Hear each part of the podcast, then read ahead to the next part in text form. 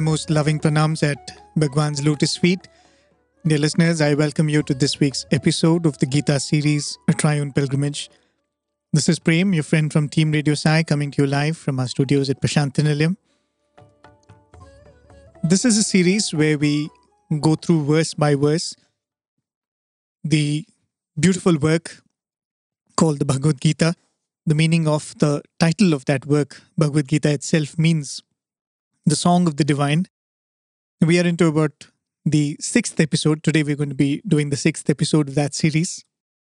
And honestly speaking, the Song of the Divine has not yet begun. It comes only towards the beginning of the second chapter, which we have not yet started. We are still in the first chapter of that beautiful book. And this is referred to as the Arjuna Vishada Yoga, which means that quest which is born out of the despondency of Arjuna. That is what this chapter is about.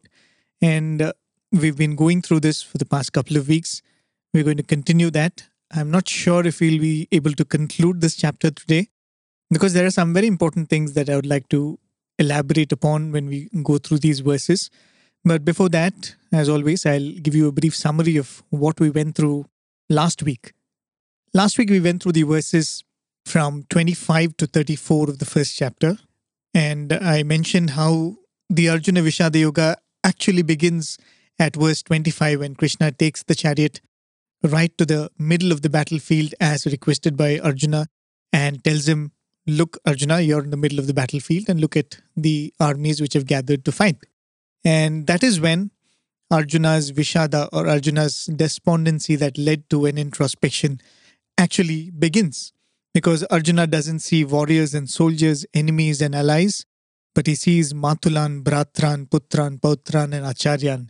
In other words, he sees people whom he recognizes as Swajanam or his own people. And when he sees his own people instead of the warriors who have come to fight, he says that I seem to have lost the will to fight. He goes on to say in a very beautiful poetic verse, he says, Sidanti mamagatrani, my limbs have become weak. Mukam cha parishushyati, my mouth is drying up. Vepatuscha sharire me, my entire body is trembling. Roma harshascha jayate, my hair is standing on end. Gandivam samsate hastat. The Gandiva, the great bow of Arjuna, he says, is slipping from my hand. And these are all the symptoms of nervousness which has suddenly come upon Arjuna, the great warrior, because after coming to the battlefield, he does not see enemies who are assembled to fight him. He sees his own people, his own teachers, his own fathers and grandfathers and brothers and cousins and uncles who have gathered to fight against him. And that is making him weak. And then he says how the victory that he so much desired till the run up of the battle suddenly seems not so rosy now. He says that the victory does not please him anymore the kingdom which would come as a result of that victory doesn't seem to be pleasing anymore, and the pleasures that come with the kingdom also do not seem as pleasing as before. And why does he feel that way? He says, Because for whose sake that we thought we would win this kingdom and we would rule it, all of them are assembled here ready to fight and die. So, whom are we going to enjoy this success with? That is the question that Arjuna was raising the last time when we were going through the chapters.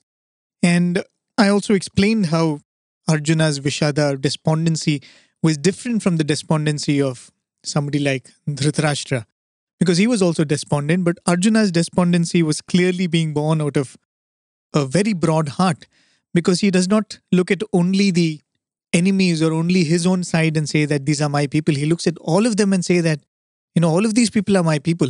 Yes, they've wronged me. Yes, they've been treating us unfairly, but that doesn't take away the fact that these are also brothers and uncles and my own people. And the other way of looking at it probably is if not to him, they are dear to somebody else at least. And it would not be fair to take part in this battle, which would result in such enormous casualty. And that's what stops Arjuna. And I had spoken of how from Vijnana, Arjuna had traveled to the state of Sugnana, which is born out of broad mindedness. But what one has to reach is Pragnana, the ultimate or the supreme knowledge. And that is what Krishna is going to take him to. So we're going to continue with this Arjuna Vishada Yoga. It's quite interesting that we're taking a break at this point where we had I think, logically taken a break last week. Because till the point where uh, Arjuna spoke last week, the verses that we went through were probably the crux of the matter. What exactly was bothering Arjuna was revealed by him in those verses that we went through last week.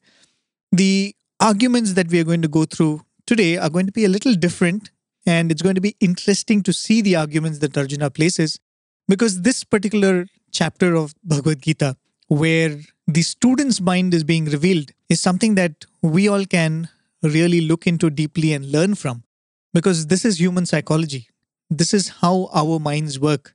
This is how arguments go on in our mind. And that is why this is a very important chapter for us to understand ourselves, how we delude ourselves, how we come up with arguments. As we go through the verses that we are going through today, you will see what I mean by saying that this is a beautiful insight into human psychology itself. So, as I said, we have completed till verse number 34. We'll continue with the 35th verse. The last time, some people felt that I was a bit too fast. That's what some people said. It would be good if I can slow down a little. So I'll try not to rush through the shlokas. I think the shlokas that we're going to go through today also will need a little bit more of explaining. So it will be slow naturally, but I'll also try to be slower in, in the way I share my thoughts. So we'll go to the 35th verse of chapter number one. As always, these are being rendered by our brother Sham and alumnus of our university from the city of Chennai and Balvikas Guru. Very grateful to him for giving us this very beautiful and very clear rendition. A lot of people have written appreciating the diction and the clarity with which these verses are being chanted. I join you all in thanking Brother Sham for giving us this beautiful rendition. Let's listen to the verse 35 of chapter number 1 of the Bhagavad Gita. एतान्न हन्तुमिच्छामि घ्नतोऽपि Madhusudan अपि त्रैलोक्यराज्यस्य हेतोः किन्नु महीकृते These I do not wish to kill, though they kill me, O Krishna. Even for the sake of dominion over the three worlds, leave alone killing them for the sake of the earth. That's the meaning of this verse. Arjuna again asks this question, as I said, why should I fight when all those for whom I would have wanted this victory, a kingdom, the pleasures that come with the kingdom, all are here to fight and die? So he's continuing with that argument as to why one has to strive to take part in a battle like this, which is eventually going to lead to a mind boggling catastrophe. So he goes on to say in this verse, Api Trailokya Rajasya Hetoho. Even for the overlordship over the three worlds, this battle is not worth fighting. That's what he says. Even if you're going to give me the three worlds as a reward for the victory that I will achieve through this battle, he's saying this is not a battle worth fighting. So, when a battle is not worth fighting for overlordship or victory over three worlds, he says, Kimnu Mahi Krite then after all, for this small piece of earth, what is the worth of fighting this battle? That's what he says. Even for the three worlds, it is not worth killing the people who are your own people in a battle like this. And why will I kill them for, after all, a piece of land which we call a kingdom? Right? If we were to look at the map of the ancient India, where these various kingdoms are being spoken about, they were considered very, very vast kingdoms. But one thing we'll have to remember is the mode of transport those days was only probably by walk or by horse cart or by bullock carts. So, which means when we say a very large kingdom, it could be, in our terms, given our modern means of transport, it could be very, very small kingdoms. So, even Hastinapura, which was supposed to be a grand empire, was not extremely large. It was still contained within this, what was called the Bharatvarsha or the Indian subcontinent. Right. So he says it is, after all, a piece of land on this earth why would I want to kill all these venerated people and dear ones for, after all, a piece of land? And uh, probably Arjuna understands that he might be lured with a larger reward for the victory. And that's why he says that it is not worth it. Because Arjuna's thinking here is very, very clear. Arjuna knows what are the fundamentals that he is looking at. For example, let me explain that. Let's say I need health for enjoying life, right?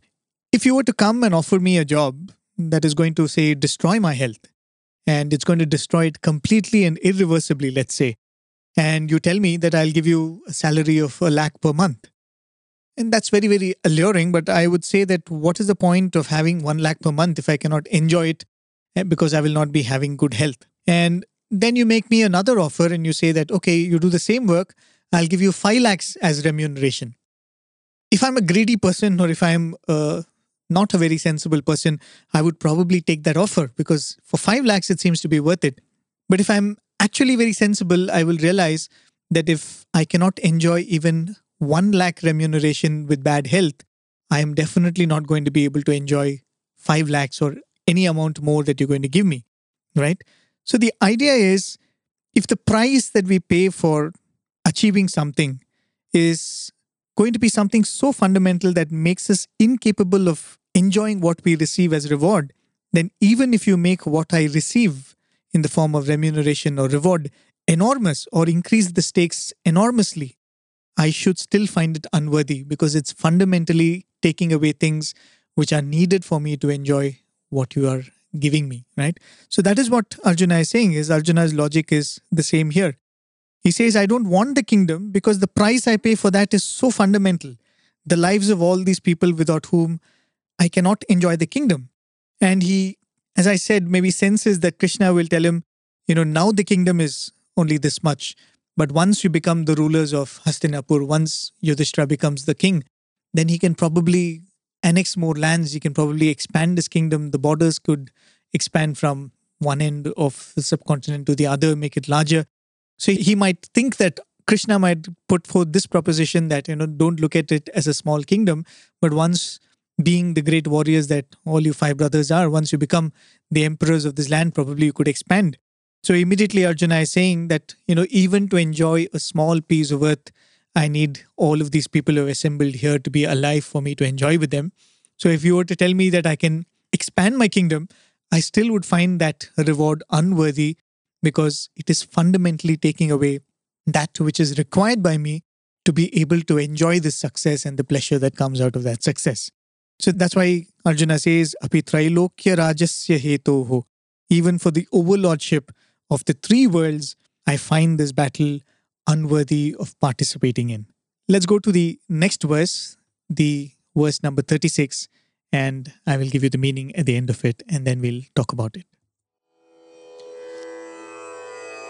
निहत्य धार्तराष्ट्रान्नः का प्रीतिः स्याज्जनार्दन पापमेवाश्रयेदस्मान् हत्वैतानाततायिनः By killing these sons of Dhritarashtra, what pleasure can be ours, O Janardana? Only sin will accrue to us from killing these fellows. So that's the meaning of verse number 36. In this verse, Arjuna asks, Nihatya Dhartarashranaha. By killing the sons of Dhritarashtra, Ka pritihi syat Janardana. What pleasure is there to be got, O Janardana? This is the question that Arjuna is asking. Well, no one fights in a war for pleasure. Killing can never give a person pleasure. If there is somebody who is drawing pleasure from killing, he must be a demon or he must be a psychopath, right? Nobody draws pleasure out of killing. So Arjuna is saying, I'm going to kill all of these people. I'm going to take part in this battle. And he says, even if it is the wicked Duryodhana and his brothers, there must be some pleasure as a result of this killing. The killing itself is not going to give me pleasure, but what I'm going to achieve at the end of this war, that should give me some pleasure. But Arjuna says, I don't see anything like that. Right? He is so befuddled in his mind. He's saying that even when I kill these people who are supposed to be my enemies, my tormentors, I don't see any pleasure coming out of it, right? Also, Arjuna has been saying that all these people for whom I want to win will all die, right?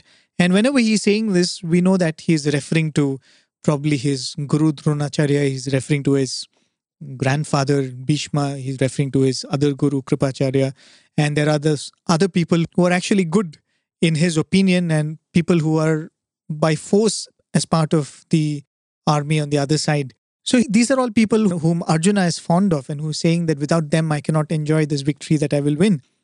And everybody knows that definitely Duryodhana is not featuring in those people whom he is fond of, right? And even if he was to be victorious, definitely Duryodhana is not going to come and celebrate it with him. Duryodhana is one person who's going to make his life even more miserable if at all he manages to win and let's say Duryodhana survives the battle. So there is no way Duryodhana is going to be counted in those people whom Arjuna requires to be alive to be able to enjoy success at the end of it. And that's why Arjuna is saying that uh, he knows that this could probably be an argument that Krishna might put forth. So Arjuna specifically says, even by killing them, the sons of Dhritarashtra, Duryodhana, and his brothers, I don't think I will get any pleasure. And he knows that the next argument could be, you may not get pleasure now, but it will lead to merit. It will lead to punyam, right? That's the other way of looking at it. The obvious result of it might not be so pleasurable, but you will get merit or punyam in that sense. You, those are all brownie points that you cannot understand. It's not encashable within the world, maybe, or within this lifetime. But those are all points that you gain, literally, in that sense. So he knows that probably Krishna might put forth this argument that you don't see any pleasure now. I understand that. But this is going to give you punyam because you are doing the right thing. So Arjuna is quick to say that I think we will only get sin if we kill these aggressors. That's what uh, Arjuna says. Even if we were to kill these aggressors, I don't think there's going to be any merit that, that is going to come out of it. We are only going to gather sin in the process. In these two verses that we went through, the verse number 35 and 36, Arjuna refers to Krishna as Madhusudana and Janardana. Right? These are two words which we'll keep repeating many times in the future in the Bhagavad Gita too. These are names which we are familiar with. We use these names in many of the bhajans that we sing. These two names which are given to Lord Krishna, actually, they are names of Lord Vishnu. And because Krishna is an avatar of Vishnu, he is also referred to with these names. But these two names have a very important meaning. And probably Arjuna is using these names to drive home a point. Vishnu is given the name Madhusudana because he kills a demon by name Madhu. And this is not when Vishnu is in the avatar of Krishna. This is much before. I think in the very beginning of creation, there is this demon or two demons, Madhu and Kaitaba. I think we've spoken about it even in our Bhagavad Satsang. These two demons, they steal from Brahma the Vedas. And when we say they steal the Vedas, it means the code of conduct with which man has to live in society, the order in society, that which would be the basis of that kind of knowledge, these two demons steal it from Brahma. And Brahma goes and appeals to Lord Vishnu to come and help him. And that is when Lord Vishnu takes this avatar, which has a face of a horse, Hayagriva. Right? He takes the avatar of Hayagriva, defeats Madhu and Kaitaba, and then retrieves the Vedas. So the name Madhusudana, though it means that the killer of the demon Madhu, the name Madhusudana itself means one who steps in when there is an aggressor, when there is somebody who is stealing, somebody who is doing something un- unrighteous. Brahma goes and complains to him, and Vishnu steps in and punishes the one who has offended or who is the aggressor, right? That is the name Madhusudana. And the name Janardana actually also means the same thing. This is a name which is mentioned in Vishnu Sahasranamam, and the meaning of the word Janardana itself means the one who punishes the evildoers, right? So when Arjuna is referring to Krishna as Madhusudana and Janardana, he's saying, Krishna, this is your work, right? He is referring to the sons of Dhritarashtra as aggressors. He uses the word Atatayinaha, right? Atatayinaha means an aggressor who is uh, a wrongdoer who deserves to be punished, right? They are referred to as Atatainaha. So he refers to them as Atatainaha and he looks at Krishna and says, O Madhusudana, oh, O Janardana, suggesting that Krishna, here are the aggressors. You are the one who's supposed to punish the aggressors. And you have happily told that I will not pick up any arms, I will not fight in this battle. This is your duty. You know, almost like Arjuna is suggesting this looks like it is your duty. These are the aggressors who need to be punished, and you're the one who is Janardana, who punishes the evildoers. You're the one who is Madhusudana, to whom Brahma ran when he was wronged. And this is your duty. You're supposed to be doing this. and you have refused to take up arms. And should I participate in this battle, kill them, and gather sin in the process, accumulate sin in the process? That is the question which Arjuna is asking. So, this is the 36th verse. We will listen to the 37th verse. I'll give you the meaning of that. And then I'll tell you why this argument of Arjuna is wrong after we listen to the 37th verse. तस्मान्नार्हा वयं हन्तुं धार्तराष्ट्रान् स्वबान्धवान् स्वजनं हि कथं हत्वा सुखिनः स्याम Madhav Therefore, we should not kill the sons of Dhritarashtra, our relatives, for how can we be happy by killing our own people, O Madhava? So that's the meaning of the 37th verse. So Arjuna summarizes what he feels and why he feels he should not kill the people on the other side. Like we often do our axioms and riders in mathematics or when we do a derivation in physics, we would end by saying, thus proved. So, thus I've made my point, and this is what it is. And this is like a summary of whatever argument Arjuna has placed so far. But again, even in this verse, he uses the word swajanam, my people, and that is how he gives it away by saying that his argument is actually not foolproof or argument is not dharmic. Why is that so? In the earlier shloka, Arjuna uses a word which I said, atatayinaha, the meaning of that word is an aggressor who is worthy of punishment, right? And how is such an aggressor defined or recognized according to Dharma Shastras?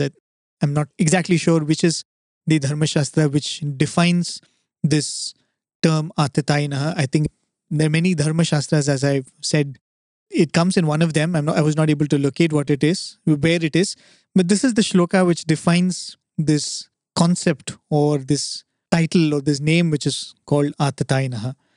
The verse goes Agnido Garadas Chaiva Shastrapanir Danapaha Kshetradara Haraischaiva Shad Etehi Atatainaha. This is the word which defines who can be categorized as Atatainaha or aggressors who deserve to be punished. And who are they? Agnida, an arsonist one who sets fire to others' property. Garada, one who gives poison to others. Shastrapanir, one who attacks another person who is unarmed, who is not carrying a weapon himself. Danapaha, one who steals another's money. Kshetrahara, one who illegally occupies and possesses another's land. And Darahara, one who kidnaps another's wife. So these are the various sins for which one can be branded as an Atataina and who deserves a punishment, right? And one or any more of these sins, if anybody has performed, then that person deserves a punishment. And if you look at it, you can see that most of these descriptions actually fit Duryodhana and his brothers because they've done all of this. They tried to set fire to the entire Pandava family. They tried to poison Bhima when he was a small kid. They've performed all of these sins and they deserve to be punished. And all of these offenses can be punished by a kshatriya, a warrior or a representative of a king, is entitled to mete out punishment or mete out justice in the form of punishment to people who come under this category of Atataina. In the Ramayana, there is this very beautiful episode which is much debated about where Rama steps in and in order to settle the score between Sugriva and Vali. We all know that. I'm not going to go back into that entire story where Sugriva's wife has been abducted by his own elder brother Vali and he is made to live in the forest and Sugriva makes friends with uh, Rama and Rama tells him that you know he will fight for his justice and that is how he eventually shoots down Vali. So at that point there is this dialogue between Vali and Rama. Vali is a very noble person who probably for a brief time his mind was corrupted by the anger which he felt. He did not see that that his brother was not on the wrong side. But the moment this scene happens where Rama shoots down Vali, so there is this very beautiful dialogue which happens between Vali and Rama. And one of the things that Vali asks Rama is, "See, I understand why you've done this because your wife has been abducted and you need support to go to Lanka and defeat Ravana and get back your wife, Mother Sita. But he says, if an ally is what you wanted, any day I would have been a stronger ally for you in this task than my brother Sugriva. Because there's another anecdote of how Vali was one of the few people who could defeat Ravana in a one to one battle. So Vali says that you should have taken my support, you know, instead of going to Sugriva, who's in the forest, and then coming and uh, shooting me down. You could have come directly to me and I would have helped you, and I, I have all the armies under my command. And it is at that point that Rama says, you know, I did not ally with Sugriva because I needed his help. He says, You have wronged him and I have shot you down as a punishment. It is not because I need an ally and that's why I'm doing this favor for him. And then Rama goes on to explain how even Kishkinda comes under the overlordship of the emperor of Ayodhya. And as one of the princes, as one of the representatives of the crown, he is right on his part to punish anybody who comes under this definition of Atataina. And Sugriva was clearly one who had wronged his own brother. And Rama says that as a Kshatriya, what I've done is dharma. It is not only have the right to do this, but it is also my responsibility. And it is not because I want an ally, I've done this. What you did was a mistake, and I have come to punish you, right? But here, the same position Arjuna is, and Arjuna is refusing to punish. There are these scores of Atatainas, a hundred of them in front of him, and Arjuna is refusing to punish them. And why is he refusing to punish them? Because he is saying, Swajanam Krishna. They are my people, O Krishna. How can I attack them? Right? So, this is the same mistake which Dhritarashtra does too. And that is the reason for which the battle is taking place. Right? Dhritarashtra knows, and all of these sins of the Kauravas, which I just said, you know, trying to burn the Pandavas down, trying to poison them, trying to snatch their kingdom, which is rightfully theirs. All of these mistakes the sons of Dhritarashtra are doing under the purview of Dhritarashtra himself. Of course, he does not command them to do it, but he knows that these are the mistakes that his sons have done. But he does not have the will to punish them because he says, How can I punish my own children? How can I banish my own dear son Duryodhana to the forest because he's done this mistake? So his attachment to his sons are blinding his idea of righteousness. And that is exactly the same thing which is happening to Arjuna. These are aggressors. He is a Kshatriya. He is within his rights and it is within his responsibilities to punish these Atatainaha. But he refuses because he says, But they are my people, right? And that is why it is fundamentally wrong though his argument seems very sound, though his argument seems very pious, it seems very good. In many ways, it is very, very similar to the stance which Dhritarashtra took. It was very easy for us to look at Dhritarashtra and say that what he was doing was wrong, but it is becoming very difficult for us to say what is Arjuna is doing is wrong because Arjuna is wrong, but he is also good at heart. Arjuna is wrong, but also he is a little more broad hearted, as we saw last week. And that is why the Bhagavad Gita is a very, very important text because it is very easy for us to make a difference between black and white, good and bad.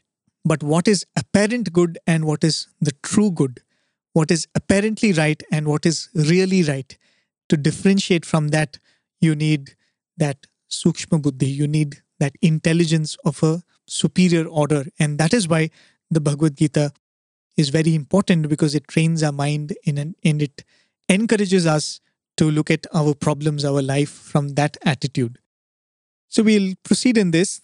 Next recording I'm going to play is of verses 38 and 39 because it's one sentence spread across two shlokas. We'll listen to that and then I'll give you the meaning and we'll discuss about that. यद्यप्येतेन पश्यन्ति लोभोपहतचेतसः कुलक्षयकृतं दोषं मित्रद्रोहे च पातकम्। कथन्न ज्ञेयमस्माभिः पापादस्मान्निवर्तितुम् कुलक्षयकृतं दोषं प्रपश्यद्भिर्जनार्दन though they, with intelligence overpowered by greed, see no evil in the destruction of families and no sin and hostility to friends, why should not we who clearly see evil in the destruction of families learn to turn away from this sin, O Janardana? That's the meaning of verse 38 and 39. So Arjuna's arguments are still not over, and actually, this is the point where Arjuna's arguments have to be looked at deeply, and we will have something to learn from it. In these verses, Arjuna says, Yetena pashyanti lobha upahata chetasaha. They are unable to see because their minds are clouded and overpowered by greed. So, whatever Arjuna explained so far and is going to explain further is actually going to be simple logic, right? Both Pandavas and Kauravas were brought up in the same value system. It's not that they were brought up separately in that sense. For a very long time, they were brought up in the same value system under the Kuru clan. They learned the nuances of right conduct from the same gurus, Dronacharya, Kripacharya, and partially from the minister Vidura also. And they've been brought up in the same lineage, they've been brought up under the same guidance of the same elders in the family. So it is not that the Kauravas don't know. It is not that the Kauravas are not able to see what Arjuna is seeing.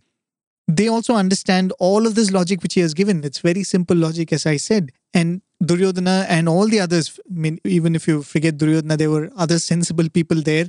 They were all able to see this, that what they're doing is wrong. And this is going to be the end, right? Whether the Pandavas are going to win the battle or the Kauravas are going to win the battle, whatever Arjuna has said so far applies to both sides. They're going to wipe out a large amount of the population, and there is not going to be much pleasure to have at the end of it, right? So Arjuna is making a very beautiful point here. Arjuna says, Yetena pashyanti, they are not able to see the obvious. Why? Lobha upahata chetasaha. Because their minds are clouded. And clouded by what? It's clouded by greed. The perception is clouded by this strong sense of greed. That's what he says. This is so obvious. Whatever I've told to you, Krishna, is so obvious, but they're not able to see the obvious because their minds are clouded by this deep sense of greed that they have. And what are they not able to see? Kulakshaya kritam dosham. What a mistake it is to destroy one's own family. Mitra drohe cha patakam. And the sin that comes when you betray a friendly person or a person of friendly disposition, right? But then Arjuna goes on to say, but our intelligence is not clouded.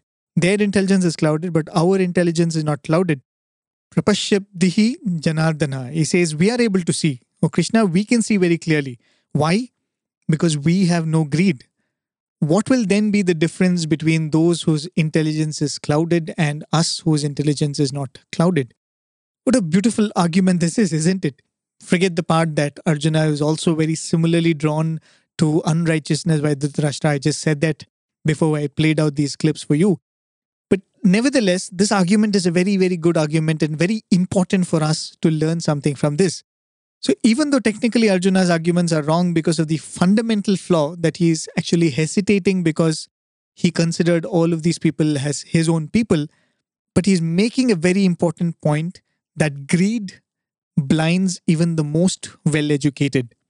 And at such times, those who do not have greed should be able to guide those who are clouded by greed, right?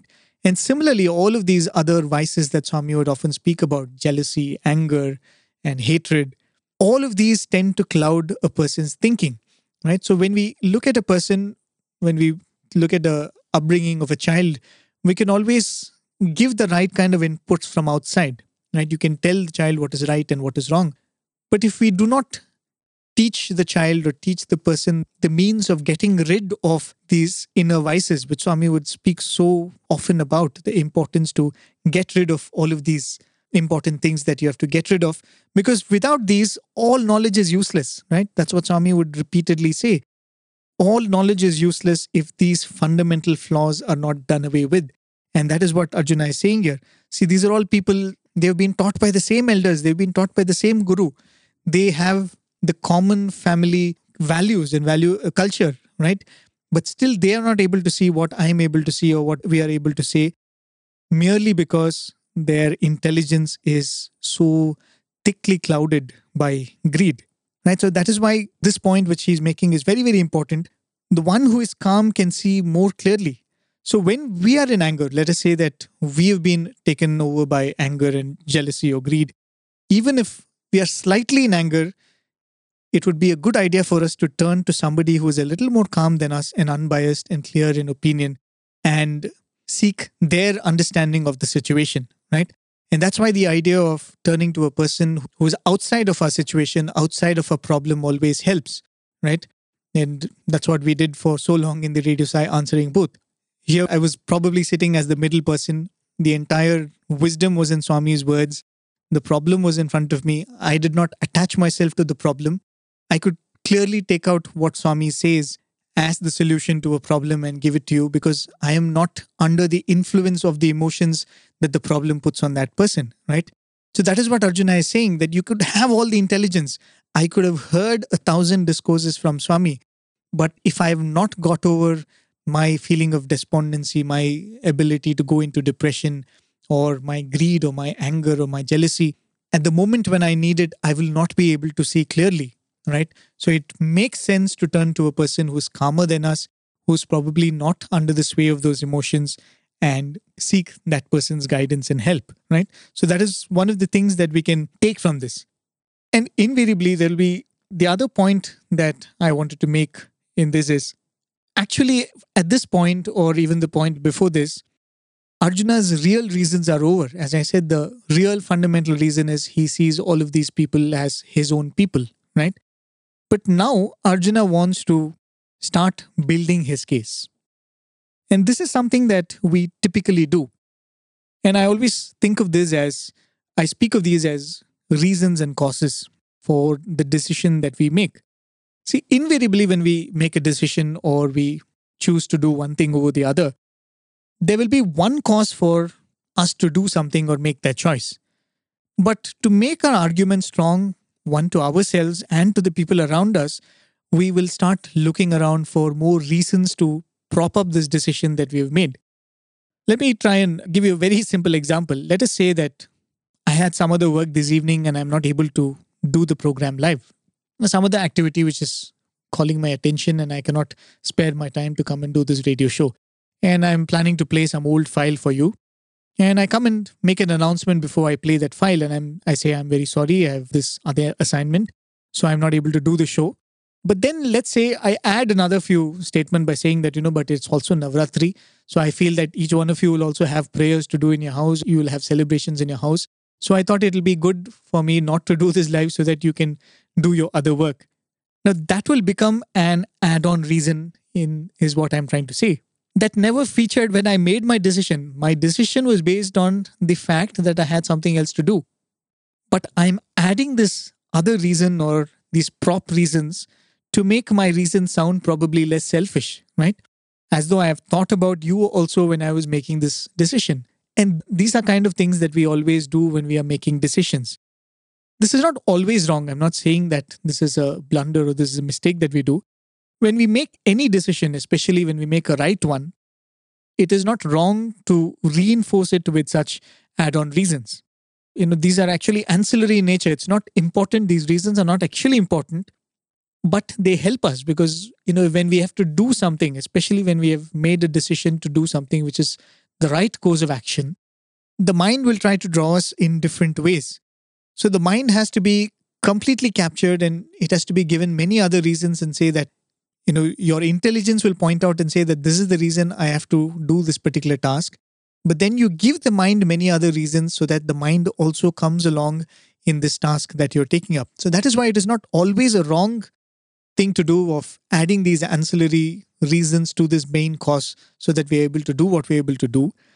But we should never forget that these are reasons which can be done away with and these are not the primary cause for what we are doing and this is especially important when there is a crisis situation, when uh, you know we're doing something and some of these ancillary reasons are challenged. And that is when, when we're in confusion, when we're in crisis, when you're trying to review the decision we've made, we should be very clear that this was the primary cause. These are all add on reasons. I'll just try to explain that a little further because I don't think it was as clear as it should be. Let's say that in your childhood, you were fascinated with this idea of becoming a doctor, right? And you've probably seen a doctor at work or you've seen people in pain and you've seen how a doctor is able to come and alleviate that pain from people or you've just seen that scene and it's a very moving scene for most of us that a person is able to give that kind of solace to another person so you see a scene like that in your childhood and you're so drawn by that idea and you feel that you know when i grow up i'll also become a doctor. So what is the primary cause for this decision that you've made that you want to help another person? If a person is in pain i should be able to go and give relief to that person right? So that is that pure feeling with which this decision was made. But as you grow up, you know, as you start maturing, you look around, you also see that, okay, doctors do professionally well in the sense they make a lot of money, right? Doctors do make a lot of money, they lead a comfortable life. And then you look around and you say, oh, doctors have a very good name in society. A lot of people have a lot of respect. In the moment you say it's a doctor, there are people who respect all of this. So when you go along in this path which you've chosen, the primary cause was I want to become a doctor because I can remove the suffering and pain of others. But these are all other add on reasons which come along the way. That yes, you can make a lot of money. Yes, it gives me a lot of uh, respect in society. Or probably other things, you know, my mother would be happy if I become a doctor. Or there's no doctor in my village, or whatever is this. All of these become add on reasons. So at a point when you have to make a critical decision, let us say that you're making a decision completely based on which position is going to pay you better or which uh, offer is going to give you a better remuneration or is going to give you a better growth in your career. At that time it is very important to go back to that fundamental cause which with which you started this decision in the first place. Instead of seeing that which is going to give me better career growth you'll have to go back and say that no but i started this profession so that i can help people. So which decision is going to aid me in helping more people? Which decision is going to aid me in alleviating the suffering of more people, right? So that is why it is not wrong to add on these ancillary reasons to that primary cause, but we should remember what is the primary cause and what are the ancillary reasons. And that is when we will be able to stop ourselves and take a clearer path whenever there's a confusion or a crisis in that sense. So, going back to Arjuna's thinking of here, Arjuna is also making a very similar mistake here when there is a mistake in the fundamental or the foundation, all the other arguments that you build on top of it will also become meaningless, right? That's what we're going to see when Krishna starts breaking down all of these arguments. So our arguments are then become so complex that we literally lose our way, right? If you look at what Arjuna's predicament is here, as we said, the fundamental cause for him to drop his Gandiva and say that I don't want to fight is he is seeing his people on both sides of the army. He's seeing that my people will die if I participate in this war. That is the fundamental reason, right? But now he's beginning to build further reasons.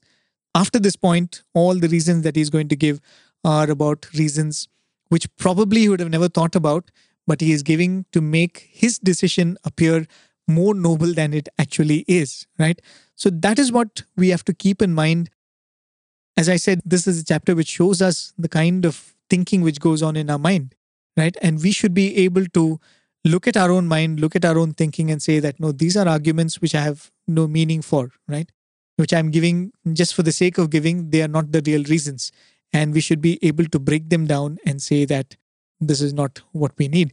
And when Krishna starts speaking, we will see at one point, I don't know, I felt it when I read Krishna's arguments when it begins it feels like Krishna is hitting completely off the target, right? Because Arjuna has gone through so many arguments and his arguments are so beautiful in that sense. We think that, oh, I mean, this is very noble of Arjuna to think like this. But when Krishna starts speaking, he, in the modern lingo, he actually cuts through the crap, if I could say that. And he hits at the fundamental flaw in Arjuna's understanding, which is his attachment, which he says, these are all my people, right? But for now, Krishna is allowing Arjuna to build all his arguments. Just like I said, you know, I try to add on reasons that are of relevance to you to make my decision appealing even to you. That is what Arjuna is going to do in the next few verses. He is going to put forth arguments which Krishna will probably find difficult to refute because they are important to him. I think we might have time for one more verse. So we will listen to verse number 40 of the first chapter and uh, I'll give you the meaning and we'll discuss about that.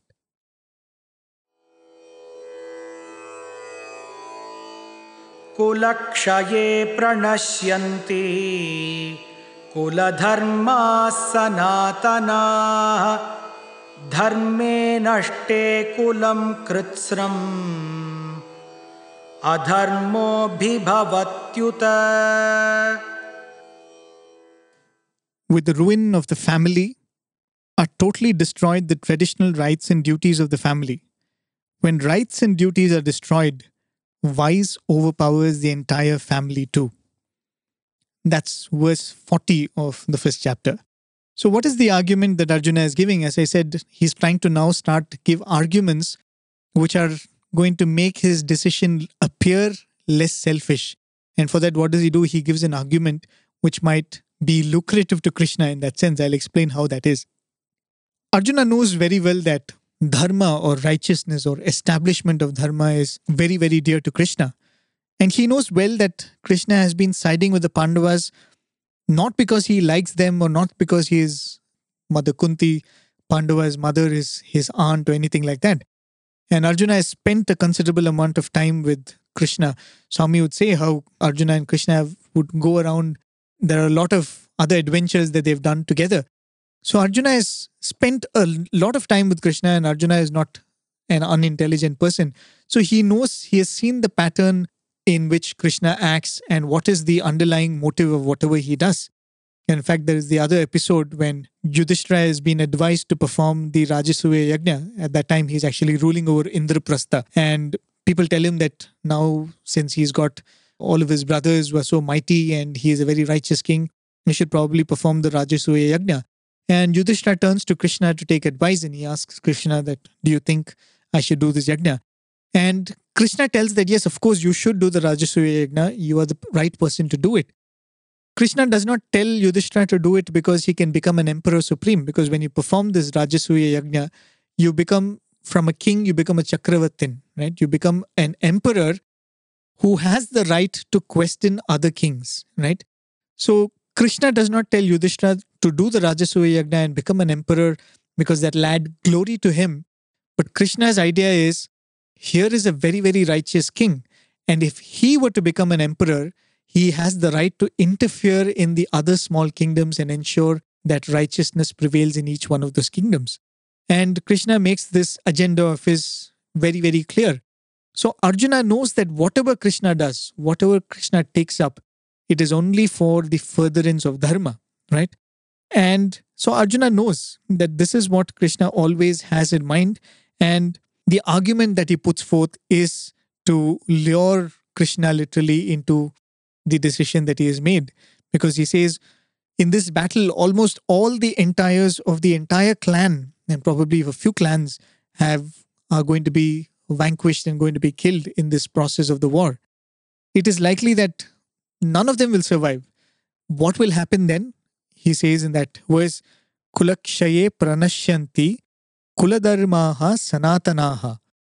With the destruction of a good part of the kula or race, the eternal dharmic practices of that entire race, sanatana kuladharmaha, he says, eternal dharmic practices will be destroyed. How will they be destroyed? The people who are supposed to pass it on to the next generation which are all the elders who have assembled there, they will all get killed in this battle. And then Arjuna says, Adharma will grip the entire clan. This is the argument that Arjuna places in front of Krishna because he knows that dharma is very, very dear to Krishna. He says, What is the fundamental reason why he does not want to fight? He does not want to fight because he sees all of the people assembled as his own people. But he puts forth this argument that by killing them, the dharma of the entire race is going to fall because all these people, as Swami would say, dharma is not something which is an entity of its own. And dharma does not disintegrate or dharma does not decline, is what Swami would say. Only the practice of dharma declines and disintegrates. And that is what Arjuna is saying here. Here are all these people who are the practitioners of dharma. And by killing all of them, they will not pass on this idea of how to practice dharma to the people who are going to follow because not only the great warriors and the great kings who have assembled here, there's so many other citizens who have assembled here. You know, whenever there's a battle, The number of people that you recruit into your army also increases. All the able bodied men in the kingdom will have to join the army. So, in that sense, a lot of fathers and elder brothers and uncles, in that sense, need not be necessarily of the royal family, but even the citizens. All of them are going to participate in this battle and they will all be killed.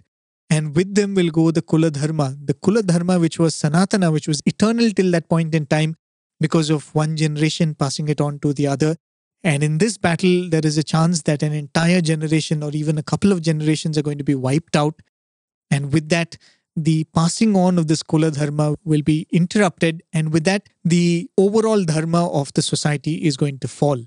So he's placing a very, very lucrative and enticing argument in front of Krishna. But as we said, Krishna is playing the role of a perfect counselor who is allowing his patient to pour out everything that is there in his mind. He's patiently waiting and biding his time, before which he will start breaking down these arguments and tells Arjuna where he is wrong and how to correct himself. But that'll be a little more while before we come to that, probably next week or probably the week after that. We'll conclude the Gita series, this episode, with this shloka. The 40th shloka will continue after that. Thank you, dear listeners, for being with me. I most humbly offer this effort at Swami's lotus feet, expressing gratitude for this opportunity to go through these beautiful verses and which Swami himself has explained through many, many discourses, as Professor Venkatraman would oftentimes say. The 700 verses of the Bhagavad Gita have been expanded in the thousands of discourses that Bhagwan has given. So, in that sense, he has given us this beautiful opportunity to look at the Bhagavad Gita, the song divine, as well as go back into Swami's words in an attempt to explain and understand better what is told in the Bhagavad Gita. So, thank you, dear listener. Join me again next week for the next episode of the series. Happy listening.